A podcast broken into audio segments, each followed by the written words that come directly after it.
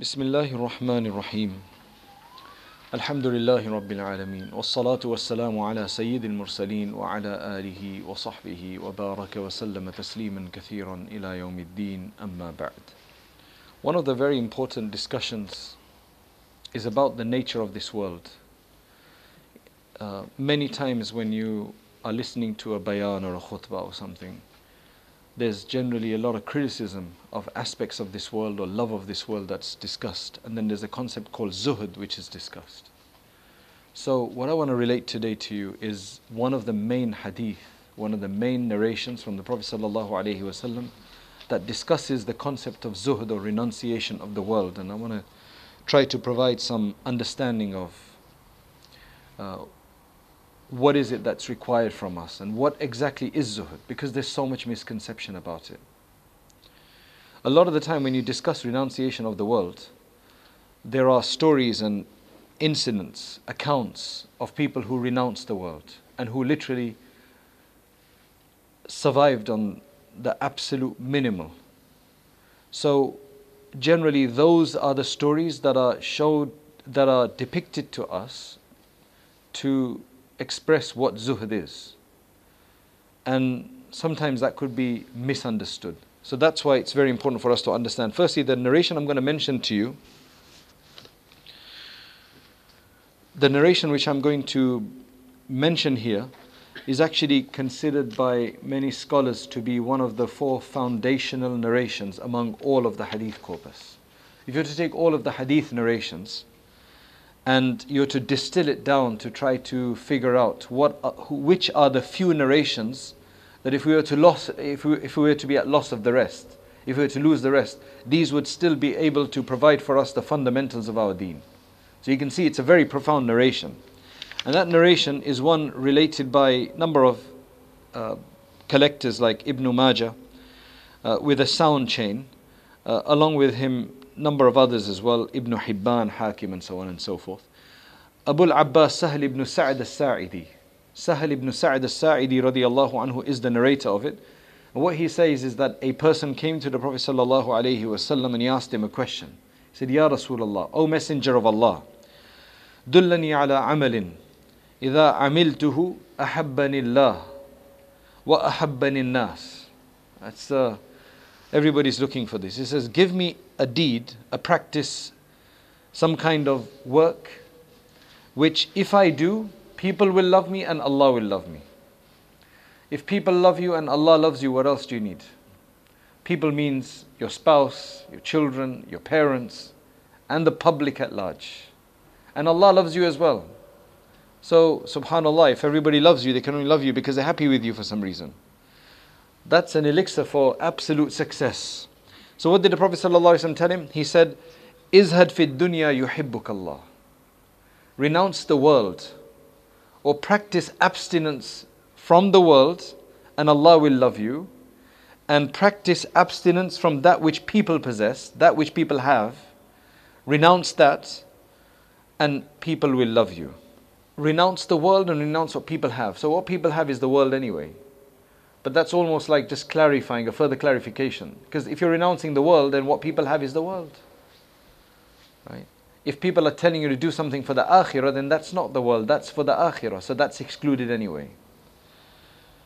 So, as I said, that this is one of the four really fundamental narrations that tell us some really profound fundamental principle of the deen.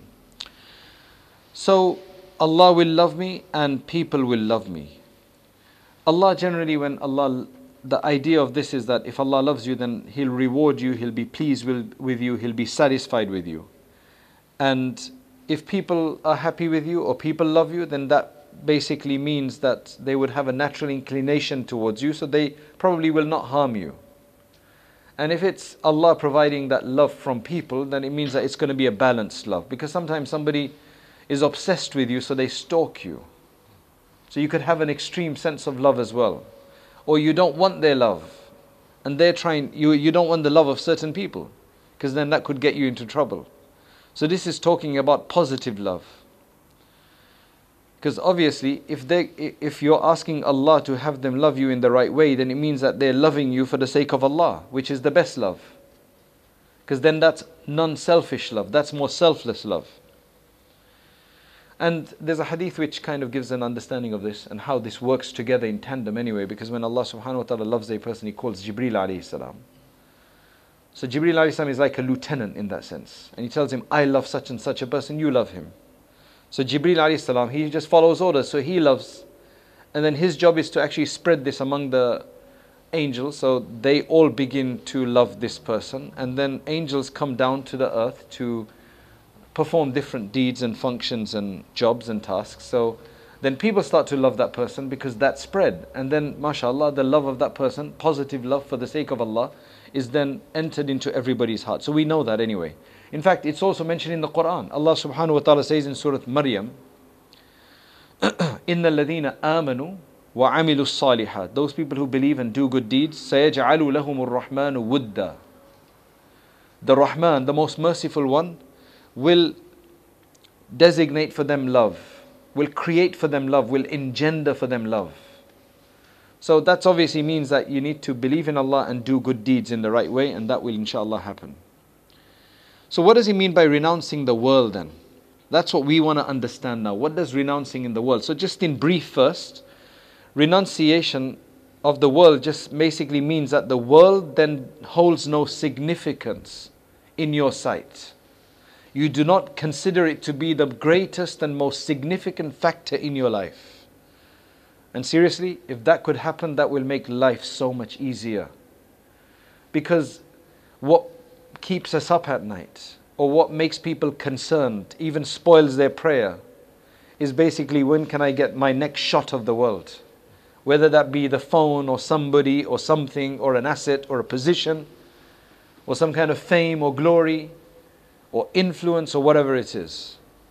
So essentially, all of that just diminishes. Now, generally, you cannot diminish something unless something else becomes more important for you. It's always a replacement because humans have this tendency to always focus on something. Right? If you notice, humans always, they generally focus on something. And if it's nothing else, it's just their own depression. Right? They get obsessed with their own depression and their own state. Right? So, the, re, the, the only way this is going to happen is if the akhirah becomes more important. That I need to worry about that, accumulate more for that, put away more for that, invest in that, send forth. Only then that's going to generally happen because that's then a healthy replacement of the world. So, zuhud in this world essentially means that the world becomes diminished in our sight. We're no longer deceived by it. No longer does it does the blink the bling and the glory of it, the shine of it, beckon us in the same way. That's why Allah says, فَلَا تَغُرَّنَّكُمُ الْحَيَاةُ الدُّنْيَا The life of this world should not deceive you. Should not deceive you. Then Allah also says, اعلموا أنما الحياة الدنيا لعب وله That the, your life of this world is full of, of play and idle pursuits wazina and embellishment, adornment, وتفاخر بينكم and a means of a means of basically showing off between one another, boasting between one another. وتكاثر في الأموال والأولاد and who has more children, who can accumulate a greater mass of wealth. That's basically the pursuit of this world. That's the nature of this world. So then Allah will love you. What does He mean by Allah loving you? Allah loving a person in brief is essentially that Allah will then be satisfied with you and He will treat you with excellence. He will have His ihsan, which is He will treat you with beauty. So we will become beautiful souls.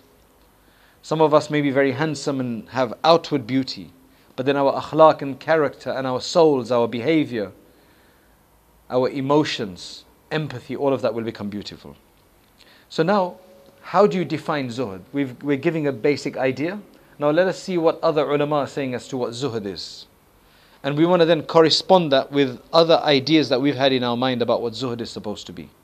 Generally, for a lot of people, zuhud just means that you completely shun the world and you basically make do with the absolute minimal and, and suffer. Right? Is that the case? So, one of the most profound statements about zuhud uh, from one of our great scholars is what Imam Ahmad ibn Hanbal has related. And he takes this actually from a scholar before him whose name is Abu Idris al Khawlani, radiyallahu an. So he says that zuhud, ليس الزهادة في الدنيا بتحريم الحلال ولا إضاعة المال. Right? Now this is, you can say, it's, it's a definition almost as a response to what he's seen. So it's not like a positive uh, definition that he just made up. It's more of a, a repelling definition, trying to mis, uh, trying to remove the, miscon, uh, mis, uh, the, the, the misunderstandings. He says, Zuhud in the dunya, renouncing the world, is not by making unlawful the lawful. That which is lawful for you to have, say no, haram, haram. Right? And neither is it by wasting wealth. To have all of your wealth and just basically, literally, just fling it away. وإنما الزهادة في الدنيا. So what is zuhud في الدنيا? What is renunciation of the world? According to Abu Idris al-Khawlani, he says that أن تكون بما في يد الله أوثق منك في يديك وإن أصبت مصيبة كنت أشد رجاء رجاء لأجرها وذخرها من إياها لو بقيت لك. So just bear with me. What that means is zuhud in this dunya, renunciation of this world just means that you are more you have greater assurance and confidence in that which Allah possesses than in what you possess. So he's not saying that you don't that you don't possess anything. You can possess whatever you want. You can possess as much as would give people confidence, but your confidence actually through Allah, not through what you have. So for example, I've got memberships everywhere, whether that be breakdown service, insurance service, boiler repair service, and insurance is for everything you want and I've got enough wealth to deal with all of that. I can buy whatever I want. I've got everything at my disposal. Imagine it. But that obviously gives confidence, right? Right? A lot of people who are very confident is because they know they're connected. So even if an inquiry comes, they know they can maybe make a few, you know, a few phone calls, right? They've got favors as such, or they've got money to buy things.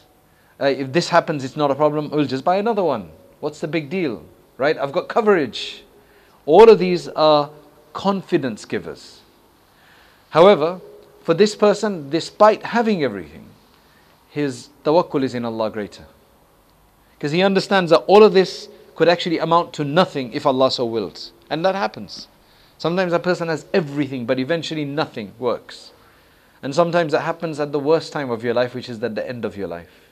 Look at some of these world leaders or these powerful people where they become degraded towards the end. So that is what zuhud is. Zuhud is essentially a focus on what Allah has and the hereafter and renunciation of this world in terms of its importance that it can't do anything for me without Allah. And so essentially what is being discussed here is that the definition of zuhud here is uh, basically three things, isn't it? One is that it's, uh, it's telling us that this is something to do with the heart. Zuhud is not an outward expression necessarily. Zuhud is something to do in the heart. That's why some say that you can't really test somebody for zuhud by watching them. Because zuhud is to do with the heart. Somebody could be enjoying huge amount of luxuries, but they could be the greatest zahid in that area because they have no trust in any of this. But they've got it, Allah has given it to them. And you have the likes of those in the Sahaba, right? Uthman radiallahu anhu. Look at the amount of wealth he had at his disposal. Abdurrahman ibn Auf, Talha ibn Ubaidillah, Zubayr ibn al-Awam, they had huge amounts. But they were zahids. So number one, it is, a, it is something from the heart. It is not an action. Sometimes you may get an indication, but otherwise it's not that. That's why Abu Sulaiman al-Darani, rahimahullah, he used to say that لا تشهد لأحد بالزهد. Don't testify to anybody that they are a zahid. فإن الزهد في القلب because zuhd is in the heart. It's your state, I mean, it's in the heart. What does the second part of what Abu Idris al Khawlani mentioned. The first one was that uh, the, the first point was that you're more trusting in what Allah has than what you have, even if you have everything.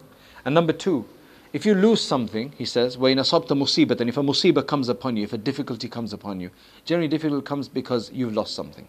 You don't have something. That's a difficulty, isn't it? I don't have comfort. Right? Car broke down. Lost a child. God forbid. Lost my job. You know, etc. That's kind of, that's a musibah. That's some of the greatest musibah that a person has. Lost my health. Now, can you, you see what I'm saying, right? It's a loss of something, whether it's your health or money or position or whatever. So what he's saying now, now this is a tough one. This is, you have to understand, this is more tough. He's saying that if you do lose something,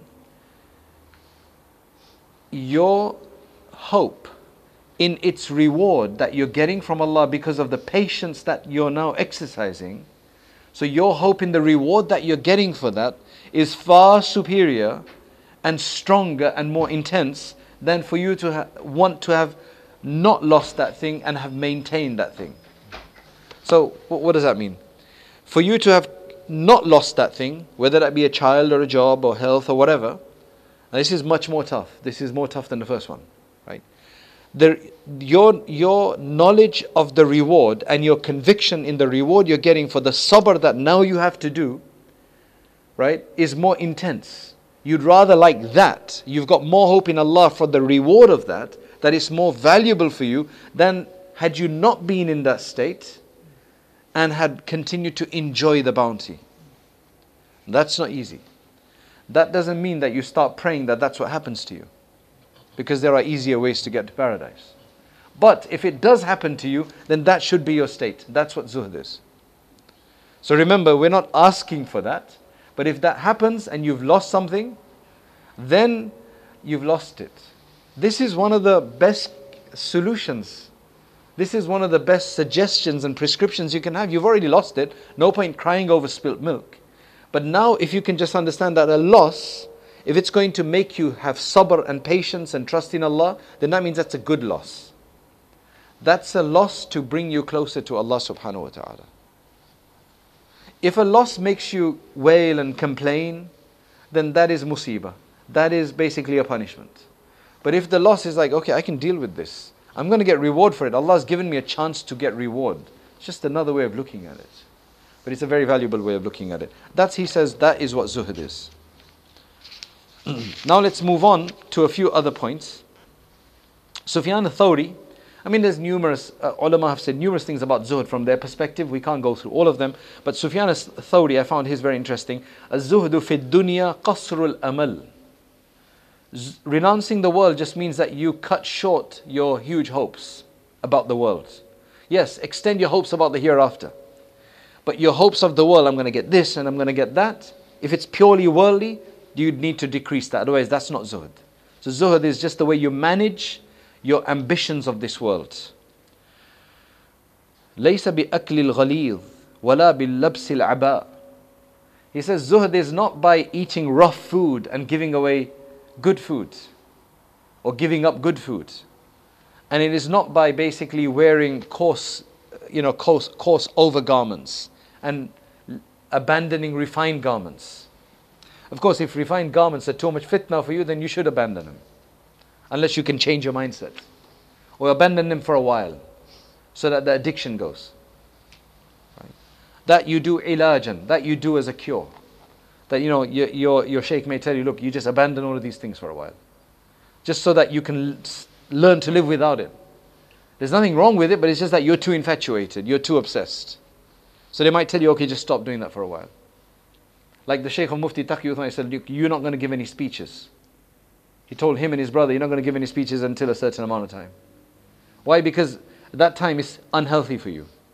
And that's why you get you get a few people who study a bit and then they start giving speeches because then you become famous like that. Ibrahim ibn Adham, I mean, he's an authority on these subjects anyway because he was a great zahid.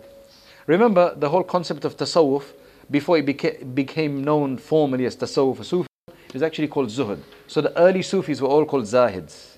Right? So Ibrahim ibn Adham I mean, he's a master of this, right? He's mastered the topic. He said, the zuhdu thalathatu asnaf. Essentially, zuhd is of three categories, right? Renouncing the world is of three categories. And I've explained what renouncing the world means. Please take out of your mind that it means just shun everything and give everything away, right? It's about the heart. He said, فَزُهْدٌ fardun. There's one aspect of zuhud which is fardun, obligatory, like you must do. Was zuhdun fadlun. And then there's the excess level of zuhud, which is a virtue. And then the third one is zuhdu salama, which basically means that it's renunciation which will keep you safe. Otherwise, you could get into big trouble. So, what are the three? He says the one that's obligatory is zuhdu fil haram, which has to be done anyway. It's renouncing all unlawful things. This is haram, this is not permissible, you have to abstain from it. That's clear cut anyway. So, inshallah, that much zuhud we're trying to do anyway. The second one he said, az-zuhdu, um, az-zuhdu al-fadl, is az-zuhdu fil halal. The, the, the one which is meritorious and the one which is full of virtue, which is not obligatory, is in halal things. So don't, don't have too much of them. So if you can get by with five uh, pairs of shoes, which is quite a lot already, right? Don't have a sixth one. Right? I mean, when I say shoe, meaning sandals, slippers, you know, I mean all of that. I don't mean like five pairs of shoes. Although, to be honest, for some people, five pairs are less. So you don't need a sixth one, right? You have to cut down. You have to really prune. There's a concept of tajreed. So this is halal stuff. If I can get by by eating this much, then I should not eat more, for example. That is zuhud fil halal. That's virtue. And zuhd salama, the one that you stay safe, that kind of renunciation you stay safe with, is in doubtful matters. So you'd rather avoid more than risk more. So it's a doubtful kind of case. I don't have a fatwa for it, but I know it's doubtful. My heart is telling me it's doubtful. Just avoid. That zuhd is what you practice there. Imam Ahmad, rahimahullah, he also said that zuhd is of three, tri- uh, three types, which again, the first one is to abandon the haram. And abandoning the haram, that much even the common folk do. I mean, or expected to do, because everybody avoids haram. Then he says the, he takes this as a higher level uh, as compared to the previous dis- division. He said the second level is essentially to abandon all excesses in even halal. As I said, you know, the, the next pair of shoes, or the next jacket, or the next handbag, right? Or another phone, or whatever the case is, or an extra dish of food. So, tarkul fudul min al halal. It's halal, but it's excess. وهو زهد الخواص. says, if you want to get somewhere, you want to be somebody special, then that you're going to have to do this zuhud right? Unless you want to just stay with the riffraff. If you don't want to do that and you want to be somebody special in the sight of Allah, you need to at least do this. And he said the third, one is tarku ma yashghul anillah. Anything that will detract you from Allah subhanahu wa ta'ala, anything, even if it's halal, right? Even if it's halal, even if it's virtuous, but there's something of greater virtue, and that shaitan is telling you to do this instead of that one, this ibadat instead of that one then that is the zuhd of the arifin. Only the very refined people with understanding, they, they know exactly what to choose and what not to choose in that case.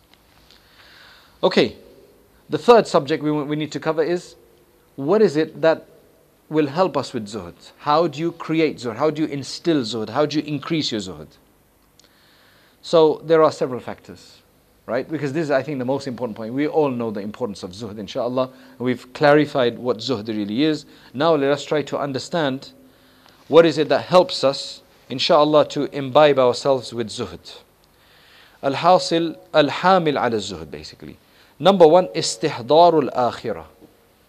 That is probably the most effective thing. The fact that you can remember there's an akhirah. We, we, it's in our belief, by the way. It's a tenet of faith. Without that, we can't be Muslim but it's about to bring it in the forefront, like it's hanging down in front of us all the time. It's like, there's an akhirah, there's an akhirah, there is something to go beyond this world, there's a paradise, there's a hell. It just makes life so much easy. Because then you don't see the world for the world only, you see it in comparison for the hereafter. That's, for me, that's the greatest benefit. When you see it in comparison, like for example, like you sometimes think, subhanAllah, look at that person, he's got that. I wish I could have that.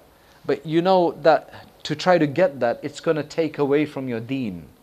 Or it might not take away from your deen, but it might take away from your service of the deen. It may take away from worship. It may take away, it may, may occupy you. Okay, I could have done that business as well. MashaAllah, look how much money he made doing that business. Well, I could have done that as well, but you know what? I'm teaching. If I get into that business, I won't be able to teach. See what I'm saying? So, how, how, how, how does that help? The only way you could actually use that as a sacrifice, say, what I'm doing, my teaching, is hopefully going to get me better in the hereafter. It's clearly not better in the world, maybe, because he's making more money than I am, right? And he's got more luxury goods than I have. But if I think of the hereafter now, and in Jannah, mashallah, you know, or for example, for men, a lot of the time it's about their eyes wandering to other women, right? They may even be married happily, but their eyes wander because in the insana khuliqa da'ifa, right? The human, the man has been created weak, and that's his weak, one of the man's weaknesses. So how do you deal with that? And then you hear so and so's got this, and so and so's done this, and that guy's enjoying that, and that guy's enjoying that. That shaitan beckons you. Think of the hereafter. And that's where the powerful depiction of Al Hurul Ain come on. Right? That's the powerful depiction in the Quran of Al Hurul Ain. The pleasures of paradise. Otherwise, how else would you sustain? Allah has perfected it. And that's the power of the belief in the akhirah. The power of the belief in the akhirah is that it helps to diminish lusts and desires of this world that you can't have. So that's why استحضار الآخرة ووقوعه بين يدي خالقه في يوم الحساب والجزاء and this idea for fear is that one day I'm going to stand in front of my Lord, my Creator. What am I going to say? What am I going to say? That's an additional idea to how I'm going to enjoy paradise. In order to get to paradise, we're going to have to go through a reckoning. What about that? That's a fear aspect. See, the aspect of paradise is a hope aspect that gives you hope. But you can't, life cannot be all hope, otherwise, you will do things which are wrong. That's why the fear has to be there, and the fear is that I'm going to stand in front of my Lord on the day of judgment. Okay, that's the first thing. Number two, استحضار أن لذات الدنيا شاغلة القلوب عن الله. To come to this realization that everything of this dunya is does, has the potential to occupy you from Allah.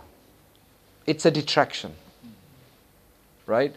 and every time you see something as a distraction, suddenly it will diminish in your sight.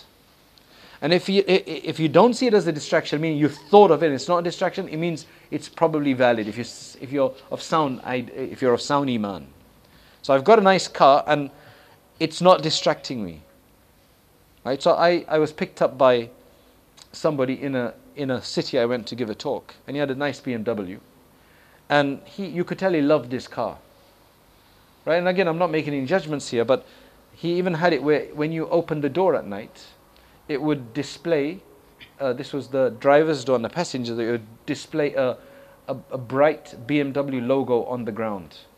Because he had had these special holograms or whatever they call fitted under the door. So when the door opened, then you would basically step onto a nice BMW hologram. Now, I'm sure that's not by default. I'm sure that's something you add, right? That is distraction, I think, personally, unless he's not distracted. Right? And again, I can't judge that, but for me, that just sounds like it would distract me. Because imagine you have to find it, check it, get it, get the best one, then fit it. That's a lot of time, man. For what? So that you can s- step into a puddle of a BMW? Like, you see what I'm saying? Subhanallah. Right? And he's a religious guy, this guy was like, you know, he's a religious guy. He's not like, you know, alhamdulillah, he's trying to be a religious person. But you just have these loves sometimes. Right? Now, if that doesn't distract him, alhamdulillah, maybe he bought it like that. Look, I'm not judging him. Maybe he bought it like that. He got a good deal, he bought it like that. Because you see, the, the verse in the Quran is ثُمَّ لَتُسْأَلُنَّ يَوْمَئِذٍ عَنِ النَّعِيمِ You will surely be questioned about your bounties. You're going to be surely questioned about your bounties. Allahu Akbar. Allahu Akbar. If you just look at, you know, Abu Haritha radiallahu anhu said that once the Prophet ﷺ said that, أصبحت مؤمنا حقا. He said, have you spent this morning as a true believer? And well, actually, he said to the Prophet ﷺ that, you know, this morning I feel like a true believer. So the Prophet ﷺ said, you know, every mu'min, there's a, a truth judgment for him. Like, you know, there, there has to be a reality to what you say. So, فَمَا حَقِيقَةُ إِيمَانِكَ What is the reality of your faith that you're saying, today morning, I've uh, spent it with true, you know, with, with proper iman. So, subhanAllah, he said, صَرَفْتُ نَفْسِي عَنِ الدُّنْيَا Like, I've basically uh, turned my ego away from the dunya. فَاسْتَوَى عِنْدِي حَجَرُهَا وَمَدَرُهَا So basically, everything of this dunya is the same for me now. Right?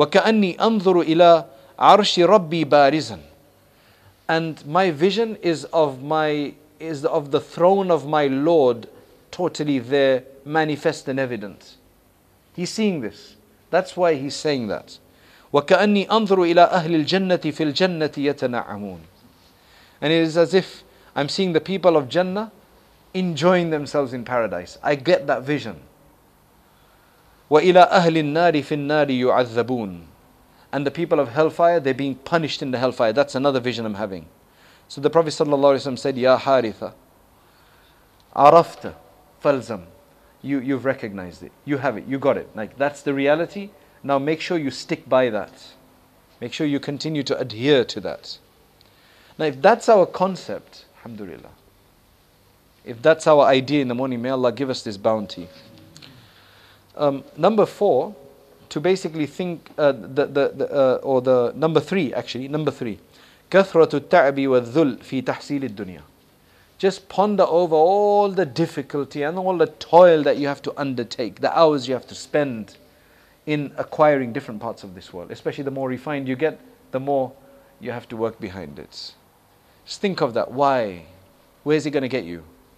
Get the dunya, but this is the excess we're talking about. That's why Allah subhanahu wa ta'ala, uh, the Prophet ﷺ said, لو كانت الدنيا تعدل عند الله جناح بعوضة ما سقى كافر منها شربة ماء. That had the dunya uh, equated according to uh, you know to Allah in the sight of Allah had it equated to even the wing of a ba'uda. What's a ba'uda? A mosquito's wing even that much, insignificant almost. You, you crush mosquitoes, right? you kill them. Generally, that's what they do when you buzz around you. He said, if, they, if it did, then he would not have fed the disbeliever even a sip of water. But he does it because it's not a big deal. The dunya is not a big deal. It, it's only food for basically greater indulgence and further, uh, and it can just take you more away from Allah. And uh, number four is istihdar anna dunya mal'una uh, in the hadith it mentions that um, the world can be accursed. Right? It's a curse if it takes you away from the hereafter, essentially. So Allah subhanahu wa ta'ala says to remind us, بَلْ تُؤْثِرُونَ الْحَيَاةَ الدُّنْيا You'd constantly give preference to the, to the, uh, to the life of this world, whereas the, the hereafter, don't you know it's perpetual, it's forever? This one is 70 years old, 60 years, 60 years, 50 years, full of miseries, maybe difficulties, maybe ill health. That one is going to be paradise. قُلْ مَتَاءُ الدُّنْيَا قَلِيلٌ وَالْآخِرَةُ خَيْرٌ لِمَنِ اتَّقَى As much as you may enjoy it, remember the indulgence of this world is just for us, it's very minimal. Again, you can only think of that, otherwise 70 years is a lot. 50 years is huge, right? Especially if you're 30 years old or 40 years old then you still think I've got 40 years. But when you get to 70, then I don't know, I haven't experienced that yet, right? But by that time you think like, oh, now what's left? Because now you see it coming, right? You're getting to the end. That's probably why a lot of people sort themselves out at that time, except the really weird ones. Right? So that's why it says, at the end of the day, kul mata'ud dunya qalil, indulgence in this world is for a short amount of time, and the akhirah is superior for the one who fears his Lord فلا تغرنكم الحياة الدنيا ولا يغرنكم بالله الغرور right this life of this world should not deceive you it should not basically deceive you about Allah subhanahu wa ta'ala now what we have to understand uh, just just so now after you read all of this it gives this impression that the dunya is bad right dunya is bad so everything around you is bad Sub- subhanallah that is not what it means right Th- think about it. this is a this is the crux of this. So, firstly, what is dunya for us? Dunya is place and time, right? Dunya for us is essentially place and time. So the place we're in, which is the earth and everything on it, intrinsically it's not bad. And time, which is basically every day that passes when the night comes and then the day comes and night comes again, day comes, there's nothing wrong with that. There's nothing wrong with that. So what's the problem? So all of all the criticism of the world essentially is about the way people react to the world, the way people deal with the world, the way people treat the world, what people do with the world, and what the dunya, what they allow the world to do to them. Because the dunya is silent, right? The food is there staring at you. The nice car is there. It's not. I mean, I know you get smart cars, but you know, at the end of the day, it's you allow yourself to be influenced by this.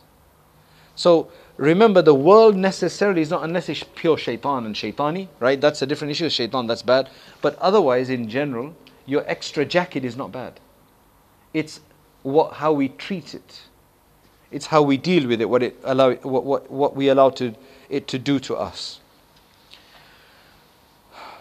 Um, so, uh, what helps us? Ibn Rajab al-Hanbali, he says that when it comes to the dunya, the humans are divided into two categories in terms of their interaction with the dunya. The first is the one who basically who just deny the hereafter. They, they don't believe in the hereafter, right? They think this is all. The world is all you got, and you just have a good time in this world. You make the best of it, and there is no hereafter, right? And these are who Allah subhanahu wa ta'ala says about إن الذين لا يرجون لقاءنا ورضوا بالحياة الدنيا واطمأنوا بها. That verily, these are the people who have no hope in meeting us. They're absolutely satisfied with this worldly life, and they've become fully comforted by it. وَالَّذِينَ هُمْ عَنْ آيَاتِنَا غَافِلُونَ They basically ignore all of our signs. أُولَٰئِكَ مَأْوَاهُمُ النَّارُ بِمَا كَانُوا يَكْسِبُونَ Right, because of what they used to earn, their eventual end is in the hellfire. That's Surah Yunus, right? So that's the first category. The second category, then he says, in terms of interaction with the world, is those who do confess to the fact that there is a death, there is thawab and reward, there is the reward and punishment, and these are basically any people throughout history who've attributed themselves to a prophet of the time. So the Muslims now, the Jews before, the Christians before, and so on and so forth. Those who are followers of Isa, Isa Musa. However, the problem now is that this group, like us, these are then divided into a further three categories. Allah mentions these three categories in the Quran as well. Right?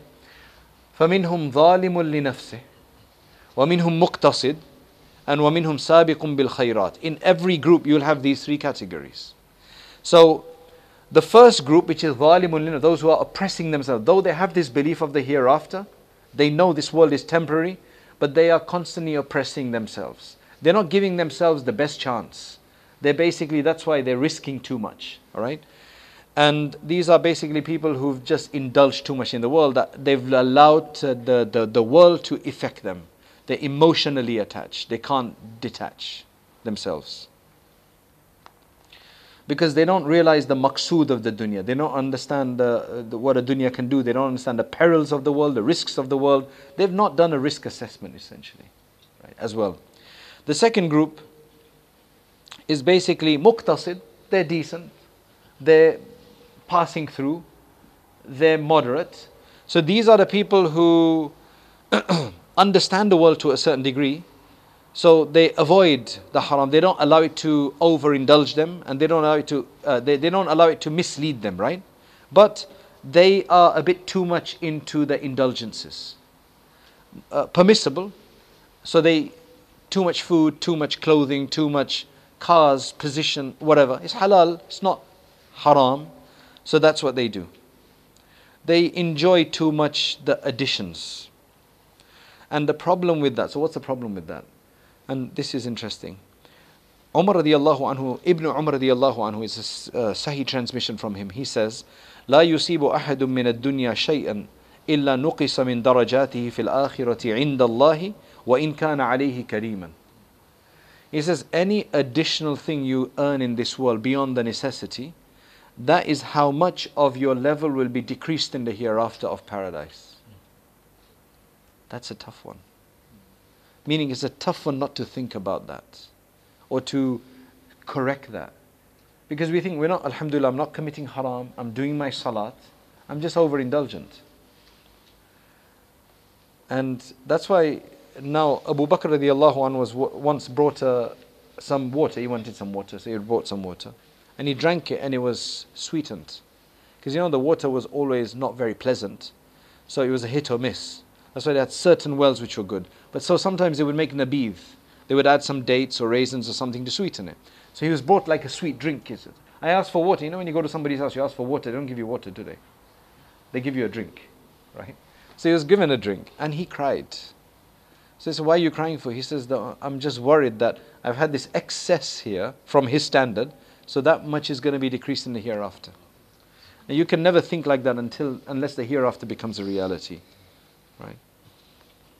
And that's why another hadith says, Inna Allah, the Prophet ﷺ said, Inna Allah idha ahabba abdan hamahu min ad-dunya kama yadhillu ahadukum yahmi saqimahu min al-ma' Right? He protects you from the dunya in the same way that if somebody is ill and he can't touch water, you would protect him. No, no, no, you can't touch water. It's like that, if it's bad for you. And that's why dunya sijnul mu'min wa jannatul kafir. That makes complete sense now, right? That dunya is prison for the believer and a um, paradise for the disbeliever. That was the second group, right? Muqtasid, they're decent. And the third group is sabiqum bil khayrat. They're forerunners. They're pioneers. They're ahead of the game. All right? And these are the people who've understood the world totally. The facade is gone. They know exactly the world. And that's why Ali radiallahu anh stands in the minbar, he's doing tahajjud. He finishes tahajjud and then he says to the world, Ghurri ghairi, abantuki. Like I've basically given you three divorces, right? With la raj'ata fihi. Like no, no coming back. Like I've, I've divorced you completely, right? And uh, subhanallah. That's why uh, they've realized that inna laja'iluna ma alayha sa'idan juruza. All of this world and everything, we're just going to make it into completely an empty ground. It's going to be nothing left, right? And all these verses and so on and so forth, the hadith of the Prophet ﷺ, Mali walid dunya. What have I got to do with the world? I've just come, I'm resting for a bit and I'm going to carry on. This is not my final abode. May these things become a reality for us. However, this doesn't mean that you indulge in nothing of the world. Right? And where are we getting this from? From the Prophet. ﷺ. So now look at what the Prophet ﷺ says these people, they're sabiqun bil khayrat, but they do allow themselves some of the pleasures of this world. A, a person at this level doesn't mean that he has no pleasure of this world, he just understands their reality. So he doesn't indulge in them in this crazy way. But that doesn't mean that he doesn't enjoy the. Give me a shoulder. Give me another one. Give me another one. When he had meat, he enjoyed it. Right?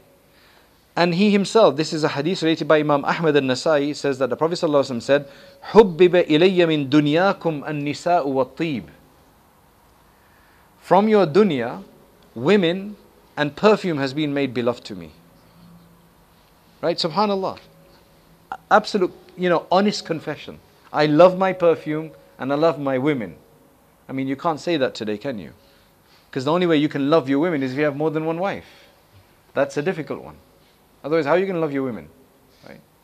So the Prophet ﷺ could say that. That's a narration of Aisha radiallahu anha. The, actually, this is another narration now. Imam uh, Ahmad relates from Aisha radiallahu anha that the Prophet sallallahu, she says that the Prophet sallallahu alaihi wasallam kana yuhibbu min ad-dunya nisa wa ta'am. There were three things that actually the Prophet sallallahu alaihi wasallam loved of this world. That was f- women, food, women, perfume and food. For asaba min an-nisa wa tib. He did receive a share of women and perfume, walam yusib min ta'am, but not food. that's why his food was very basic but he had nine wives and of course there were reasons for why he had that and he used to love his perfume and he had a natural perfume anyway so he was given from that but food that's probably maybe more harmful right even in the permissible sense well no not necessarily if you just have good food at small quantities that's okay right but he just didn't have that so, تناول الشهوات المباحة بقصد التقوى على الطاعة يصيرها طاعات فلا تكون من الدنيا. Remember that. But only the very attuned ones and refined ones will be able to do this. That's why it's best that we forsake it in the beginning. He says that uh, basically, he's saying that for people to get into halal pleasures with an intention that they refresh them and invigorate them to doing good and taqwa and obedience will make those same will make them into obedient acts. So, for example, being with the wife for a man to re- reinvigorate himself for the right reason is actually a source of reward, even though it's an absolute act of pleasure. See what I'm saying? Use good perfume so that you remember Allah and paradise because paradise has good sense Right? That becomes rewarding act for you, but it can only be done for the one who gets the intention right. That takes a while. فَلَا تَكُونْ مِنَ الدُّنْيا Then it's no longer dunya for you. Because remember, we said dunya is your interaction, not the actual physical commodity of the world. That's what renunciation is. Renunciation is how you deal with it. But that's obviously a very high level, fine tuned idea, right? It's a mastery of it.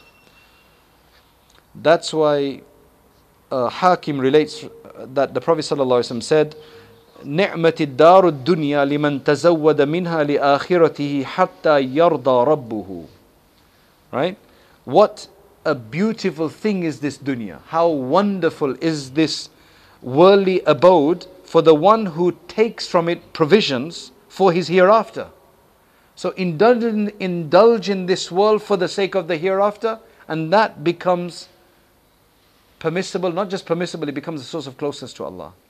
But it's very difficult to do because we always do it for the wrong reason. Our hearts aren't made, that's why. Hatta yarda rabb until his Lord gets happy. Wa dar. And how despicable is the dunya liman saddat bihi an akhirati. For the one who essentially uses it to block the hereafter.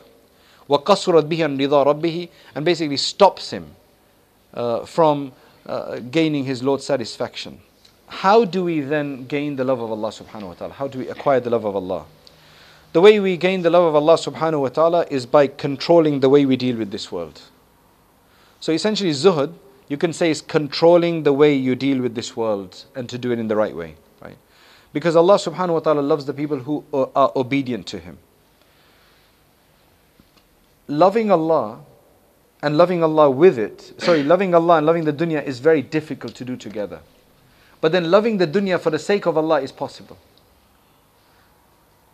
That's the, that's the difficult part. So you see sometimes some very people close to Allah, right? And all the signs are there, but they have the world. They have got the dunya. Imam Malik, rahimahullah, used to wear good clothing. Somebody came and me, he's like, that is not right.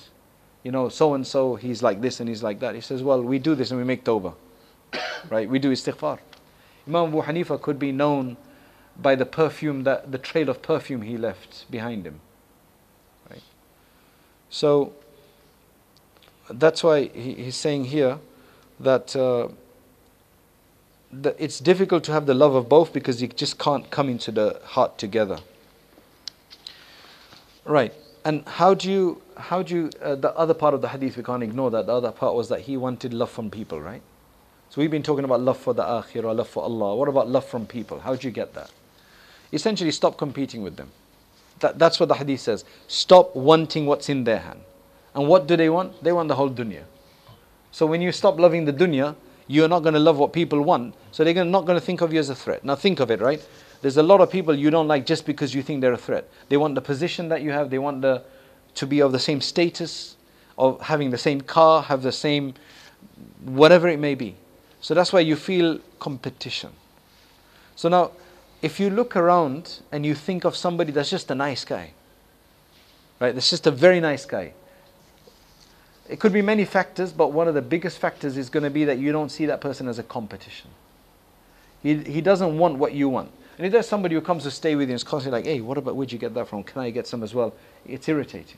Whereas you got somebody who's with you, he just doesn't care about it. He enjoys it, but he doesn't care about it you think, Alhamdulillah, this is a nice guy. Right? So that's a secret Um, that's why Hassan Basri rahimahullah says, لا يزال الرجل كريما على الناس ما لم يطمع فيما في أيديهم. A person will remain honorable and noble in, in the eyes of people until he wants what they want. Right. فحينئذ يستخفون به. Then they will start to consider him despicable. ويكرهون حديث ويبغضونه. I mean, it could lead to this level. That's why uh, a, a, Bedouin said to the people of one, somebody in Basra, he says, Who's your leader in this, in this city? So they said, Hassan Basri. So he says, How did he become your leader? He's not the official leader, by the way, right? He said, Because uh, people needed his knowledge and he didn't need their dunya. So he's independent of them, but they need him. May Allah make us. So the, the Bedouin is like, Ma ahsana That's wonderful.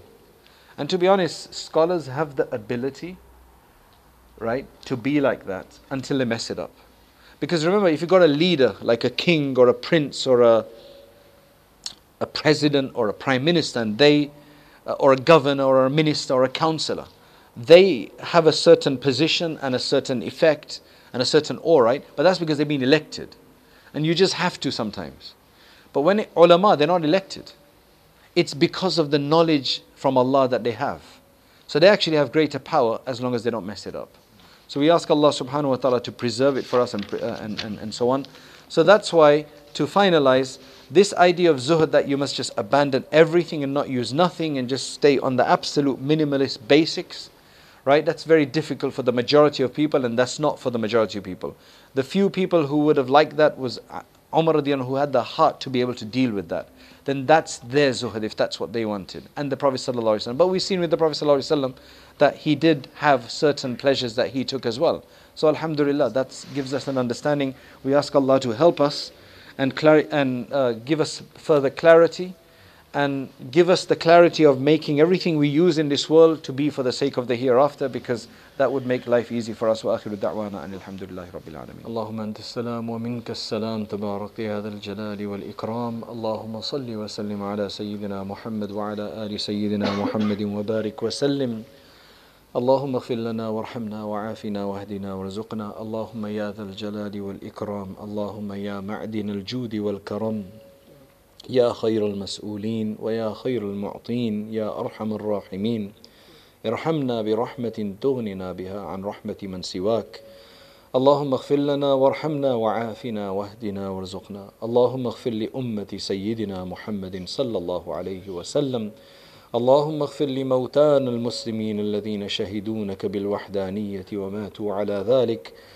اللهم اغفر لوالدينا ولمشائخنا ولأولادنا. اللهم اغفر لنا ولوالدينا ولمشائخنا ولأساتذتنا ولأولادنا ولأزواجنا ولطلابنا ولإخواننا ولأخواتنا ولأصدقائنا ولكل من أوصانا بالدعاء. اللهم اغفر لهم وارحمهم وعافهم واعف عنهم. اللهم اغفر للمسلمين والمسلمات والمؤمنين والمؤمنات الأحياء منهم والأموات Ya Allah, we ask you for your special mercy.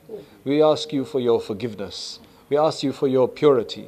O Allah, we ask you for your guidance. O Allah, we ask for your special guidance.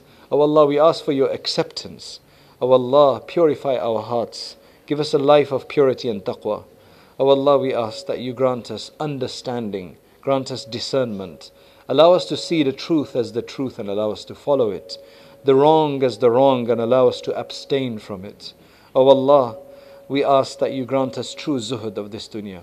You allow us to see the dunya for its for. O oh Allah, you only allow us permissible and meritorious pleasures of this world. O oh Allah, and that you grant us sabr and patience from the haram and the, the, the haram and the negative pleasures of this world. O Allah, we ask that you give us a life of a, a life of purity, a life of your love. O oh Allah, fill our hearts with your love. O oh Allah, and fill our hearts with your love and grant us the love of those whose love benefits us in your court.